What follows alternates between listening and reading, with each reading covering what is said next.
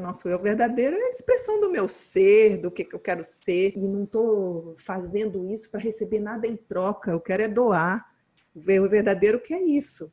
Já o nosso orgulho, ele faz tudo esperando algo em troca do outro, e isso faz com que a gente fique, então, preso no outro, na opinião do outro. Então, isso me algema ali. Existe uma relação que tem o potencial de influenciar tudo na sua vida, a sua relação com você mesmo. Aqui neste podcast, nós mostramos as chaves do autoconhecimento para o seu amadurecimento emocional, que é a base de todas as mudanças positivas que você deseja realizar e que também afetam as vidas das pessoas que você mais ama. Sejam bem-vindas e bem-vindos ao podcast A Relação que Muda Tudo. Aqui a gente traz dicas e conversas sobre como um processo de amadurecimento emocional pode transformar as nossas vidas. Eu sou Marcos Rocha. Eu sou a Paramita. E o tema de hoje é um dos grandes carcereiros do nosso eu verdadeiro, o orgulho. Às vezes a gente tem vergonha do nosso corpo, ou da nossa origem, ou de alguma história que a gente viveu, ou então o que os outros pensam a nosso respeito afeta tanto a gente, a nossa vida, nossas escolhas, ou a gente se sente inferior aos outros e com isso a gente perde um monte de oportunidades legais na vida, ou então a gente se sente superior, mas lá dentro a gente está super solitário nessa nossa superioridade. Tudo isso que eu falei, a vergonha, a autoimagem, a inferioridade, a superioridade, são partes do orgulho. Quando a gente conhece mais profundamente o nosso orgulho, talvez a gente possa evitar que ele conduza tanto a nossa vida e que a gente seja mais conduzido a partir da nossa verdade, da nossa originalidade, do nosso eu verdadeiro. Então, Paramita, eu te pergunto, você pode explicar o que é o orgulho dentro desse nosso campo de trabalho e as várias manifestações dele? Posso sim. É, eu acho até muito legal, Marcos, você estar tá falando dentro do nosso campo de trabalho, porque eu acho bom já de princípio a gente deixar claro que existem outras maneiras de usar a palavra orgulho, que muitas das vezes as pessoas usam a palavra orgulho como uma satisfação. Nossa, eu estou orgulhoso de mim, eu estou satisfeito comigo. Nossa, eu estou orgulhoso do meu filho, eu estou satisfeito com meu filho. Isso é uma coisa, né? Agora, o que a gente vai falar aqui hoje é um outro tipo de orgulho, não é? Que é um pilar muito importante da estrutura de defesa do nosso ego. Ele nasceu lá atrás, é, vindo de humilhações, de choques de humilhação ou de abandono, onde nós nos sentimos muito desprotegidos. Então, ele vem como uma proteção para nós mesmos, quando a gente se sente muito ah, pequeno mesmo diante do outro, né, ou de alguma situação.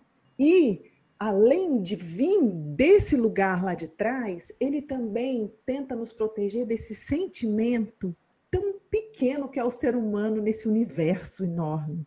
Ele é quase como uma competição nossa com Deus, ou o que, a gente quer chamar de todo esse universo.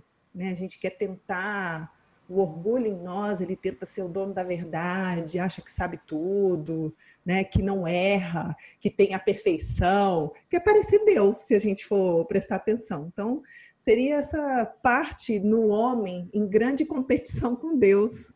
Já perdemos de 10 a 0, sofremos muito com isso, que é o que nós vamos explicar aqui nesse podcast. Você estava dizendo, né, como poderia ser legal ter uma vida onde ele não dirige tanto ela, e eu diria que, nossa, nós poderíamos ficar bem mais relaxados né? Sem a presença dele constante, ah, nos reprimindo, nos guiando, nos aconselhando por dentro de nós, né?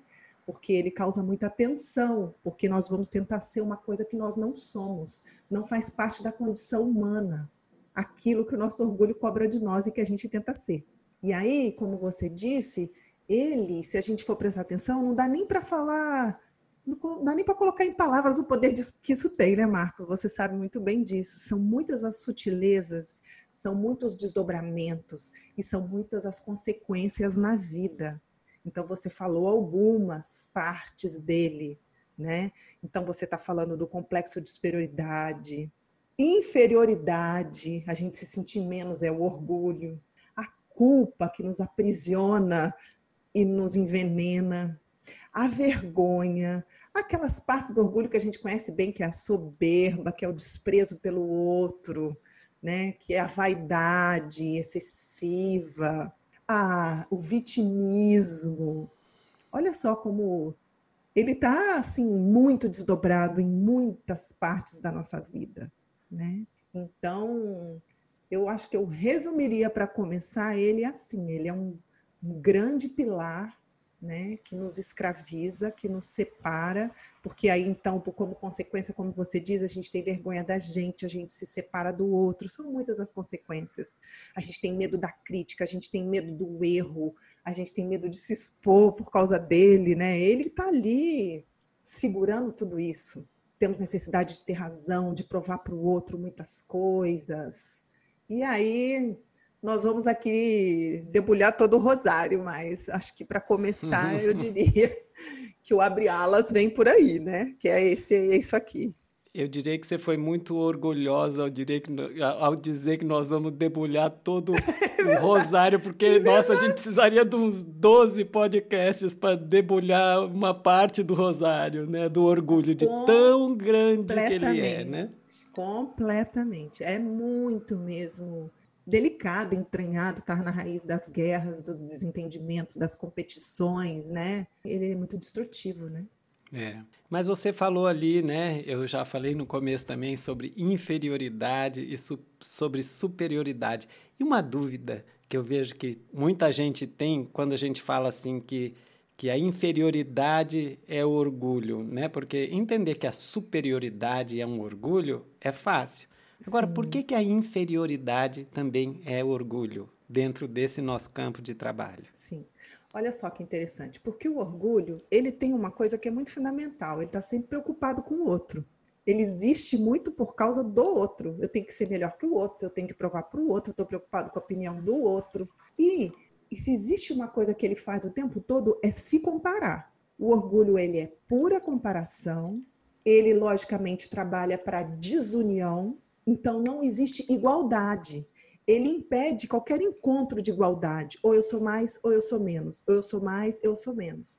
Ele está o tempo todo assim. Então, quando também eu estou me sentindo inferior, isso significa que, no fundo, de novo, eu não estou aceitando a minha condição humana, eu deveria ser melhor do que eu sou, e eu estou me comparando com o outro, e aí eu entro nesse turbilhão dos pensamentos e sentimentos do orgulho de que eu me sinto separado e que eu não sou igual e que por isso eu não posso relaxar. Existe sempre essa sensação e lembrando que ele nasceu de um lugar de humilhação. Então ele vai estar o tempo todo ou tentando provar que ele é mais, ou ele vai estar o tempo todo incomodado que ele está se sentindo menos e que ele não pode ficar ali. Então ele não deixa a gente nunca relaxar num lugar de igualdade. Então, e, e, aí, se a gente presta atenção, a própria vítima, que parece muito coitado, é um grande, é uma grande porção do orgulhoso. Ela parece tão frágil, né? A gente já até gravou aqui um podcast sobre ela, mas ela é muito orgulhosa, porque ela diz o tempo todo: eu sou vítima do erro do outro, eu não erro, coitado de mim. A gente precisa ter muito olhar clínico para poder, muitas das vezes, encontrar o orgulho ele pode se esconder de muitas maneiras, inclusive de humildade. Eu me lembro uma vez uma pessoa que falou uma brinca, fez uma brincadeira que eu achei ótimo, que ele dizia assim: "Você sabe que eu encontrei com um rapaz que ele disse assim, gente, eu sou tão humilde, tão humilde que eu acho que eu sou a pessoa mais humilde do mundo. que é o próprio orgulho, ele quer sempre ser mais em alguma coisa. E às vezes o orgulho quer ele ser o que, o que mais sofre, o que é mais coitado. Então, aonde tem uma competição, aonde tem a comparação, a insatisfação da posição onde eu estou com relação ao outro, tem ele. Hum. Ele está lá. O tempo todo vigiando para que eu não volte naquela humilhação que ficou registrado nesse trauma em mim e no mais profundo esse sentimento que nós temos de pequenez no universo.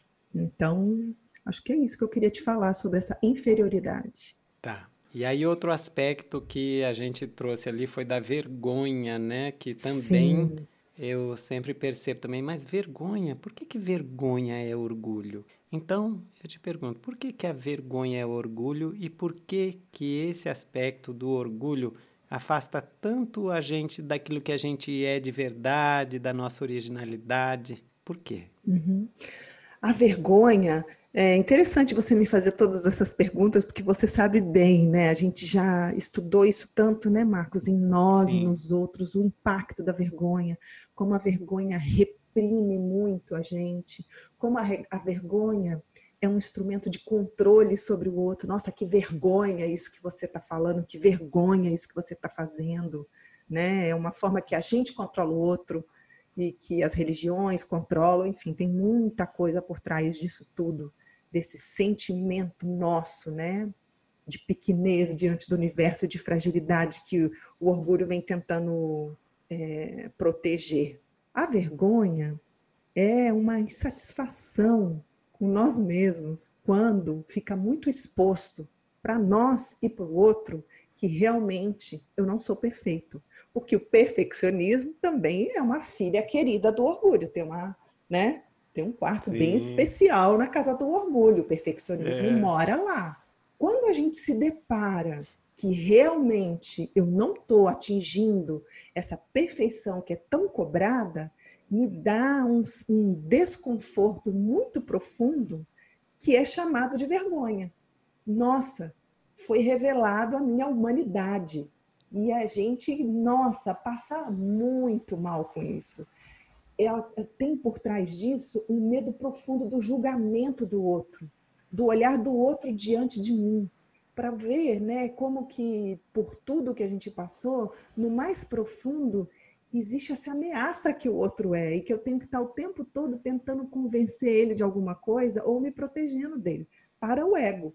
E no fundo o nosso objetivo é se unir, se conectar com o outro, mas nós estamos falando desse campo aqui, né? Então, quando eu fico completamente exposto diante do outro, eu me envergonho. Que são esses registros que o meu erro, olha que vergonha isso que você faz, o meu erro me trouxe muita dor no passado. Então, quando isso fica exposto, e isso faz então com que eu fique completamente escravo da opinião do outro e do julgamento do outro. É, uma, é um escravizar mesmo, né? É, um, é uma grande prisão, digamos assim.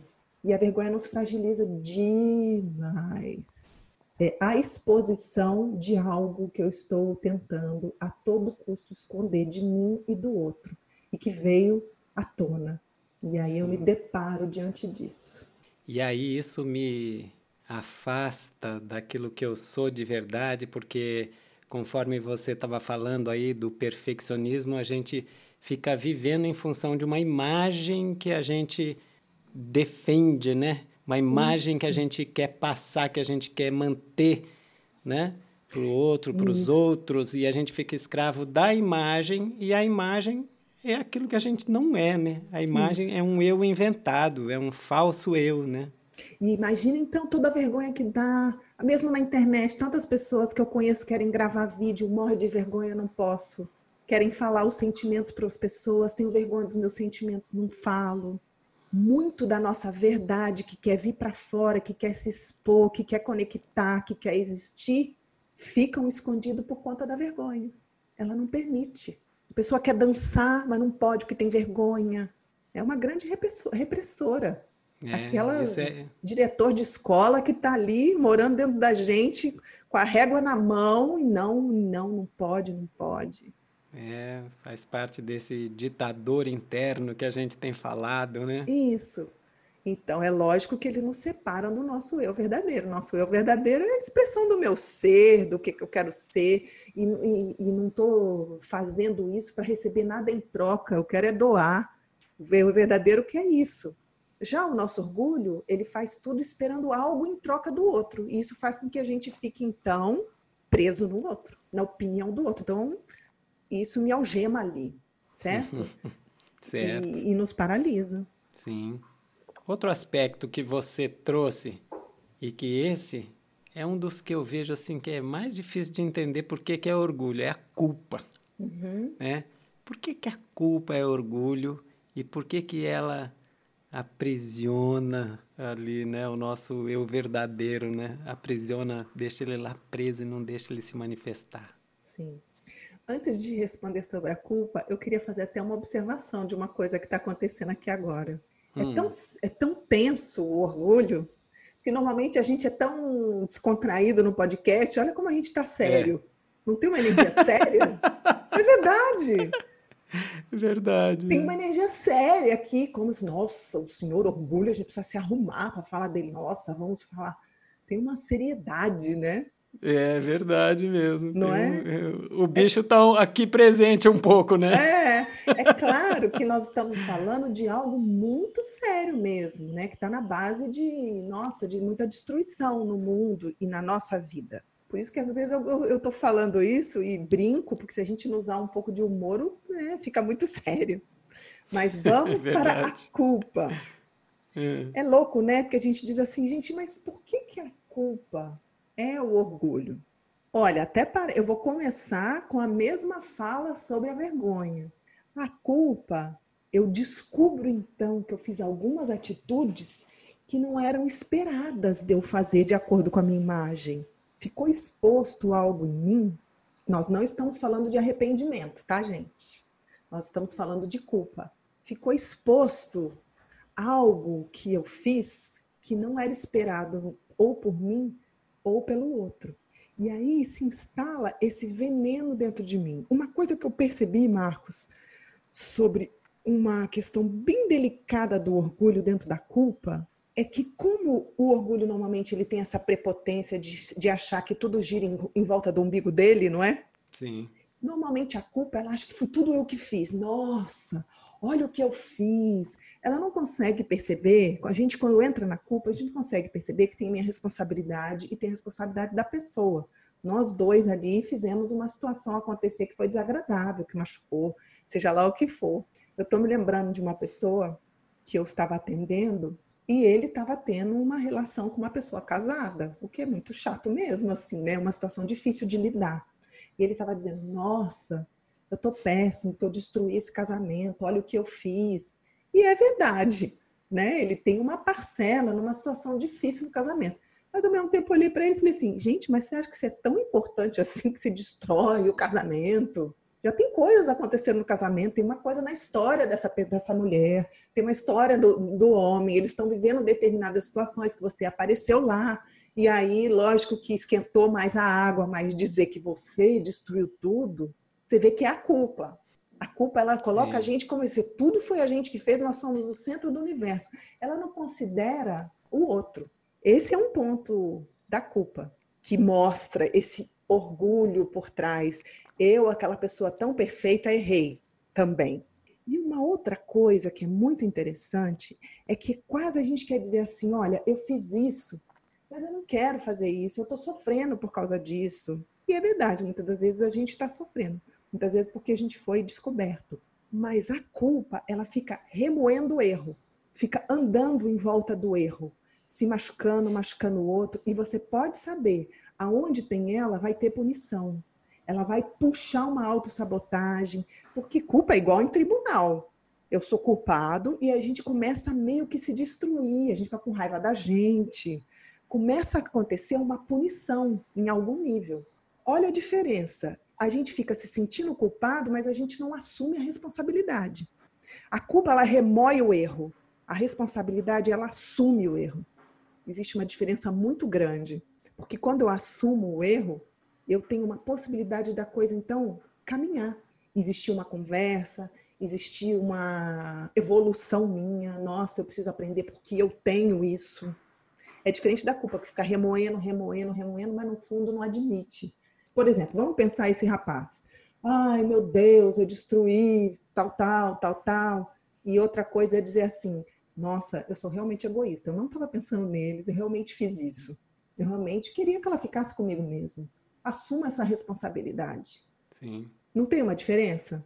Tem uma diferença, sim. É. Tem que ter uma humildade para poder falar isso. É verdade, eu sou sim. egoísta, eu penso em mim.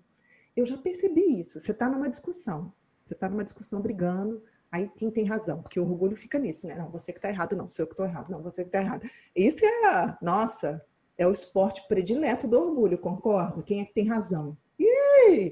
Vai aí horas de discussão, vidas, relacionamentos, que não sou eu, não, não é você, não, não sou eu. Que orgulho ele quer ter razão. A não ser que ele está num processo do caminho do autodesenvolvimento ele, e ele aprendeu que ele tem que admitir. Aí ele admite para dizer, tá vendo como eu sou uma pessoa que admito, sou muito especial e você não, você só acusa. Ele é muito astuto, que ele sabe se adaptar às situações, né? Então, a culpa, quando a gente assume aquilo, ela termina com uma discussão na hora. A discussão acaba. Imagina uma pessoa falar assim: Poxa, você foi muito egoísta comigo, que você não foi lá, sei lá, me encontrar comigo. Eu falo: Não, eu não fui, por causa disso, por aquilo outro, sabe? Você também não foi comigo muitas das vezes. Você está falando isso, você também não foi. Eu também estou chateado, mas olha só você, olha só você. E aí a pessoa também vai ficar discutindo comigo. E se eu dizer assim: Puxa, é verdade. Eu não estava com vontade de ir. Eu fui bem egoísta mesmo que mais a pessoa vai poder falar para mim? É verdade, ser uma egoísta, eu falo, sou mesmo, é verdade. Mas não para terminar a discussão, mas assumir a responsabilidade. Isso requer algo que não é do orgulho. A culpa remói o erro e a responsabilidade libera e faz caminhar. Então, a culpa e aonde é o orgulho vai, dire... vai em, em direção, muitas das vezes, a uma destruição. Já a responsabilidade ela vai em direção à construção, certo? Certo. E por isso ela afasta a gente, né, do eu verdadeiro, né? Totalmente. Do nosso, daquilo que a gente é, né? Porque você fica, fica preso ali, né? Nessa culpa, remoendo, se machucando, é, perpetuando a destruição sua do outro, não é? É. E aí, quando a gente assume a responsabilidade, que requer outros requisitos nossos, outras virtudes da alma, que a gente pode falar daqui a pouco, que é a humildade, né? A gente dá um passo em direção ao nosso eu verdadeiro. É verdade, eu tenho isso daqui. Olha só, a culpa e algumas coisas que nós estamos falando aqui está cuidando muito da máscara, não é? Da é. imagem é. que eu tenho do mundo. E não tem nada dentro de mim mais longe do eu verdadeiro do que a imagem que eu tento vender para o mundo. Então eu fico tentando vender a imagem. Não, não, é, não foi isso, é por causa daquilo, eu vou enrolando. Quando eu digo assim, é verdade, eu tenho um egoísmo, eu admito uma parte em mim que está em transição. O meu egoísmo, estou trabalhando com ele para que ele possa se transformar no altruísmo, no amor, na doação, em outra coisa. Então eu admito isso e aí eu vou me aproximando do meu verdadeiro. Parece que não, né? Parece que eu fico pior se eu admito para o orgulho, é. ele vai se sentir humilhado, ele vai sentir aquilo tudo que ele quer evitar. Então, ele tenta não mostrar isso. Mas quando eu dou esse passo, que eu paro de defender a minha imagem, que é o que tem de mais longe de mim, e eu admito que eu tenho, eu dou mais um passo para dentro, então eu dou mais um passo em direção ao meu verdadeiro, eu dou mais um passo em direção à minha liberação. Agora, é o encontro com isso. Agora, se eu fico aqui nesse lugar das teses todas que o orgulho adora de defender, eu fico andando em círculos. E é difícil sair, assim, muitas das vezes, dependendo da situação que a gente está, né? Não estou dizendo que assim, a gente, como sair do orgulho em três passos, não é isso. Mas é importante a gente olhar que isso está acontecendo. Sim. Tem o um poder, não tem? Muito. Olha, olha o que, nós estamos falando aqui. O perfeccionismo que não deixa a gente se expressar. A vergonha também que reprime. E aí eu não saio da minha zona de conforto muitas das vezes para não ter que me encontrar com ela porque ela, ela carrega o medo do ridículo na mão.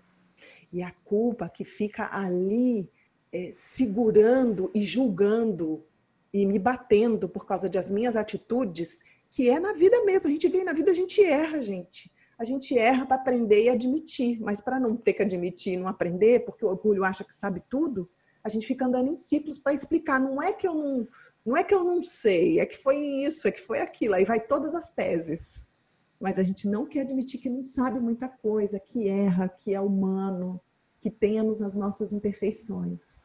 Sim. Você não quer falar um pouquinho também sobre a superioridade, então? Porque é fácil, né? A pessoa se sente superior, é orgulho, tá bem claro isso. Sim. Mas como que acontece isso? Como que isso afasta então a gente da nossa essência? né? Porque o sonho de todo mundo que, que se sente muito inferior é se sentir superior, né? Ai, queria estar tá lá no lugar daquele que está por cima de todo mundo, né? E acha que aquele está feliz, está tudo bem. Mas por que que o superior não está tão feliz assim e está longe do eu verdadeiro dele. Sim. E é interessante que você falou, né? Eu me lembrei de uma frase que eu li há poucos dias, que é bem óbvia, mas eu achei tão legal lembrar disso, né? Que o sonho de todo oprimido é ser o opressor, né? É, é isso. E, e, e eu me lembrei também de uma, de uma pessoa contando uma vez que ela me ensinou é assim, olha, aonde tem um ego inflado, pode saber que tem um ego recolhido. E esse ego recolhido um dia vai se vingar. Isso vai acontecer. É só ela, essa, esse ego ter uma oportunidade. Olha como o orgulho ele está sempre armando uma armadilha para algum momento alguma coisa acontecer de guerra, de destruição, né? E nos afastando Sim. do eu verdadeiro, que é a própria conexão com o outro. Então, você está me perguntando, gente, a superioridade, esse desprezo pelo outro, essa sensação de que eu sou mais do que o outro, essa, esse não encontro, né, que traz tanta solidão. Eu, eu me lembro uma vez um desenho que eu vi que eu achei tão legal, dizendo assim: o seu ego vai te levar muito alto. Aí é um desenho de uma pessoa no alto de uma montanha e vai te deixar lá sozinho. Aí ele sozinho no alto da montanha, olhando. O eu verdadeiro é conexão. A gente veio nesse mundo para fazer tantas coisas, conectar com o outro, distribuir o que a gente tem de melhor, curtir a vida. E a superioridade, ela está focada, a nossa superioridade está focada em provar coisas para o outro, mostrar para ele que ele é melhor, mostrar para o outro que ele é incompetente. E o resultado é o gostinho da vitória naquele momento, que, como nós já dissemos aqui, em algum momento é uma alegria, né? é uma alegria entre dois sofrimentos, porque dá aquela alegria naquele momento, daqui a pouco ele é um saco sem fundo, ele quer outra vitória, ele quer ganhar de novo, ele quer ganhar de novo, nunca, porque não é a saída. A saída é entender aquele sentimento de dor do passado, aquela humilhação que a gente viveu em algum momento, para poder então se sentir igual e se aproximar de, do outro de novo, sair de trás daquela muralha. É interessante que eu estou te contando aqui, eu me lembrei agora de um dia que eu percebi que o meu orgulho já estava instalado, eu era muito pequena. E, como todo mundo sabe aqui, né, a maioria das pessoas que já nos ouviram, eu tinha perdido a minha mãe. Então, ninguém me buscava na aula. Eu tinha que voltar a pé super longe. E muitos dos meus amigos, a mãe buscava na aula. E muitas queriam me levar, sabiam da minha história. E me chamavam, eu entrava no carro, elas me deixavam em casa. E eu me lembrei de um dia que eu estava indo, Marcos, e a, a mãe da minha amiga começou a me chamar. Assim, com o carro me seguindo. Eu era bem pequena, eu tinha nove anos. E eu continuei andando como se eu não estivesse ouvindo ela. Olha que louco. Como se eu não tivesse, tipo, eu não, eu não preciso do outro.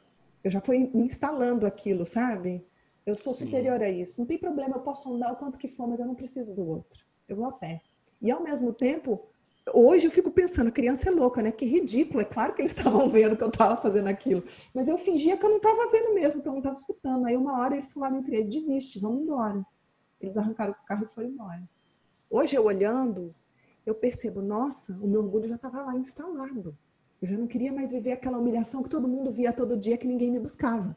E aí ele vai Sim. se instalando. Então, um dia a gente precisou dessa defesa, porque era forte demais para nossa criança. E aí, hoje em dia, a gente quer viver diferente, como se a gente tivesse colocado essa armadura. A gente quer tomar sol, a gente quer entrar no mar, a gente não quer só se proteger da porrada, a gente quer sentir muita coisa. Então, a gente vai fazendo esse trabalho de ir tomando coragem, de tirando essas cascas do orgulho que nos protege, que não deixa a gente sentir o outro, que a gente se coloca acima, para não mostrar para o outro que eu tô com essa dor, que eu tô humilhado aqui, como eu tô contando desse meu exemplo. A gente faz isso das, das maneiras mais sutis, né, que existem. Sim. E ele faz a gente Sim. acumular tanta coisa, né? Seja dinheiro, seja poder, seja o que for, para não ficar nessa vulnerabilidade, que é o nosso poder, hein? Que tem um poder enorme aí. Eu comecei hoje falando que o tema era que o orgulho é um dos grandes carcereiros do nosso eu verdadeiro. Por que então que ele é um dos maiores carcereiros do nosso eu verdadeiro. Mantém o eu verdadeiro na prisão. O eu verdadeiro é um grande risco para o nosso orgulho. Como eu já disse aqui, o eu verdadeiro não está preocupado o que, que o outro acha. O verdadeiro quer expressar para o outro quem ele é, quem nós somos, o nosso melhor. Não está preocupado em ser mais ou menos. Ele quer ver o outro brilhar também. É tudo que amedronta, né? Esse nosso orgulho que não aceita quem a gente é, porque a gente aprendeu que tinha alguma coisa errada com a gente. O nosso orgulho não quer correr esse risco. Ele tem medo de correr esse risco. Então é uma grande ameaça. Então o que ele faz? Ele prende. Como eu disse, na vergonha, quando uma expressão nossa vem, ele diz está errado.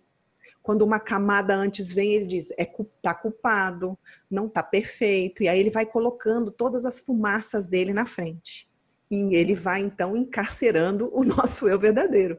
Se a gente olhar bem para a portinha onde está o eu verdadeiro trancado, várias barras que estão ali são pilares do nosso orgulho. A vaidade não vai querer admitir muitas das coisas que o eu verdadeiro não tem problema nenhum em admitir, que seja o valor do outro, que sejam os sentimentos que moram dentro da gente. Ele vai querer ficar trancado no cárcere, né? Trancar ele no cárcere. Uhum. Nossa, você falou uma coisa aí que eu nunca, você nunca tinha falado. Cada barrinha daria um, né, uma arte uma jaula. muito legal, né? é. Não, daria uma jaula, mas daria uma arte, né? Cada barrinha, uma barrinha é a culpa, outra barrinha é a vergonha, outra Isso. barrinha, né, a autoimagem, né? É a inferioridade, a superioridade, a vaidade, a arrogância. E o eu né? verdadeiro lá esperando. como nós já falamos aqui, né? O céu azul está lá esperando a nuvem passar. E o universo, ou seja, o que for, deixando a gente brincar, achando que é Deus, achando que é dono do planeta, que a gente sabe fazer, deixa que eu sei. Tá dando para ver bem no planeta como a gente sabe, né? Como o orgulho sabe é. cuidar bem. É. Não é? Oh. Todo mundo se defendendo, onde que eu ganho mais dinheiro, destrói ali, faz aquilo, faz acolar. Tudo orgulho, né? Com medo por trás, óbvio. Né? Tá certo. E a gente sabe, né, se a gente fica mais consciente do orgulho nessas várias manifestações que você falou, a vergonha, a culpa, a inferioridade, superioridade, etc. A gente se aproxima mais da nossa verdade, do nosso eu verdadeiro. É, além de ficar consciente, o que mais a gente pode fazer? Eu acho que eu posso dar por um exemplo que eu vivi hoje com uma pessoa numa sessão que eu estava dando com ela. Um, um homem que que foi pouco reconhecido, pouco reconhecido na infância pelo pai, pelo irmão, pelos amigos. Foi tudo acontecendo assim. Ele foi um dia o oprimido, hoje ele é o opressor. Ele cresceu muito na vida. E aí a gente estava estudando e ele disse assim, olha, eu ele tem muita sensibilidade. E ele falou, eu sei o que está todo mundo querendo que eu dê. A minha mulher quer que eu dê parabéns pelas coisas que ela faz. O meu pai quer que eu divida com ele é, as coisas do meu trabalho para ele se sentir que eu estou junto com ele. O meu irmão quer que eu, sei lá, dê parabéns pelos projetos dele. No fundo, o que, que ele diz é: todo mundo que me pede reconhecimento eu não dou, como uma forma de vingança pelo que ele passou no passado. Ficou bem claro para ele. Ao mesmo tempo, ele, à medida que ele vai se trabalhando, ele está percebendo a grandeza do eu verdadeiro dele. Então, além de tomar consciência e de lidar com esses sentimentos que estão ligados com os traumas lá da infância lá atrás. Todo um passo a passo que a gente tem aqui na IESH falado bastante a respeito e na raiz daquela humilhação para poder liberar esse orgulho todo. E além de tudo, ele brincou, ele falou: "Tá bom, eu vou começar a dar isso, sem esperar nada em troca, só com um exercício". Que aí eu a gente estava conversando, o, o, o orgulho dele vai ficar bravíssimo, porque claro que ele compete com essas pessoas, são pessoas de poder, mas o eu verdadeiro dele vai vibrar. Então, além de fazer todo o processo que a gente já diz aqui, de cuidar dos traumas, dos sentimentos, de conhecer bem como que esse orgulho funciona, para que você possa pegar ele no pulo, para ele não ficar plantando tantas sementes de competição e de repressão sua e do outro na vida, também dá energia para o seu eu verdadeiro, para o seu melhor. Porque ele não se sente menos, ele não está se sentindo humilhado. O que, que é que é o brilho do seu ser que você já tem acesso, que você pode alimentar para que a, o seu foco vá cada vez se direcionando para esse lugar? Porque a gente põe muita energia no orgulho. Devagarinho, gente, vamos pôr energia em outro lugar também, para esse outro lugar brilhar também. A grandeza do nosso ser. Essa é uma sugestão minha. Ótima sugestão. então tá bom. Escuta. Tô doida para chegar um... semana que vem, porque ele ia ter, tentar essa semana dar alguns passos com relação a isso, sem expectativa, só fazer, né? Desculpa, pode hum. falar. O que que você entende por humildade e por que que a humildade é uma expressão do nosso eu verdadeiro? Me passou uma coisa engraçada na cabeça. Não sei se eu entendo, porque não é uma coisa que eu tenho muito.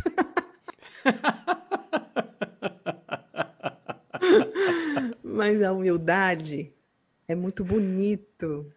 A raiz da palavra vem de humus, vem de terra. É lembrar que a gente vai virar pó. Então, por que, que a gente está com essa rei na barriga todo? O que não quer dizer não se empoderar. Você entende o que eu estou dizendo aqui, né? Que a gente está aí em cima desse salto alto todos. Se a gente vai virar pó, humildade vem daí, no mais profundo. Olha que bonito, que é uma virtude da alma, que sabe que precisa aprender, que não sabe tudo, que precisa do outro, que sabe que tem vulnerabilidade. Eu costumo brincar comigo, com as pessoas que eu atendo, às vezes quando a gente está nesses embates de relacionamento, ou no trabalho, ou ter que se expor na internet, seja o que for, eu brinco. Dois comprimidinhos de humildex vai te ajudar. Toma esse remédio, humildex, que é uma brincadeira, né? Coloca um pouquinho de humildade na vida. Então, para mim, humildade é essa consciência de que somos isso mesmo. Apesar de sermos também toda a grandeza do universo, a nossa humanidade é bem pequena mesmo. A gente precisa aprender como que a gente aprende com orgulho que começa a aprender e já acha que já sabe tudo e não, e não admite que o outro ensine nada, né? A humildade ela já tem essa, por exemplo, nesse caso, essa característica de perguntar, de querer saber, de querer desvendar o mundo. Eu diria que a humildade é a chave de todas aquelas barras lá. Porque são várias barras poderosas, mas se enfiou a chave na porta e virou que é a humildade, tem mais poder que aquilo tudo junto. Verdade, não é? Que bonito. Pode ser o caixa forte maior do mundo, mas a chavinha pequenininha, que parece que é pequena, abre aquilo tudo e aproxima. Então, Sim. acho que a humildade é a chave. Acho que é tá isso. bom. Então, Paramita, eu acho que tá bom por hoje, né? O que, que você acha? Eu acredito que sim também. Se as pessoas tiverem mais alguma dúvida e quer que a gente fale alguma coisa específica desse leque enorme que é o orgulho, elas podem também nos perguntar, mandar mensagem, de repente a gente grava um vídeo para acrescentar alguma coisa que eles consideram que seja importante, mas para mim já está bem de bom tamanho. O orgulho foi bem fotografado, né? Acho que ele está orgulhoso, a gente gastou bastante tá... tempo com ele. é. Está orgulhoso de si. É. então tá bom. Obrigado, Paramita. Obrigado a todo mundo também. aí que está assistindo a gente. Até a próxima.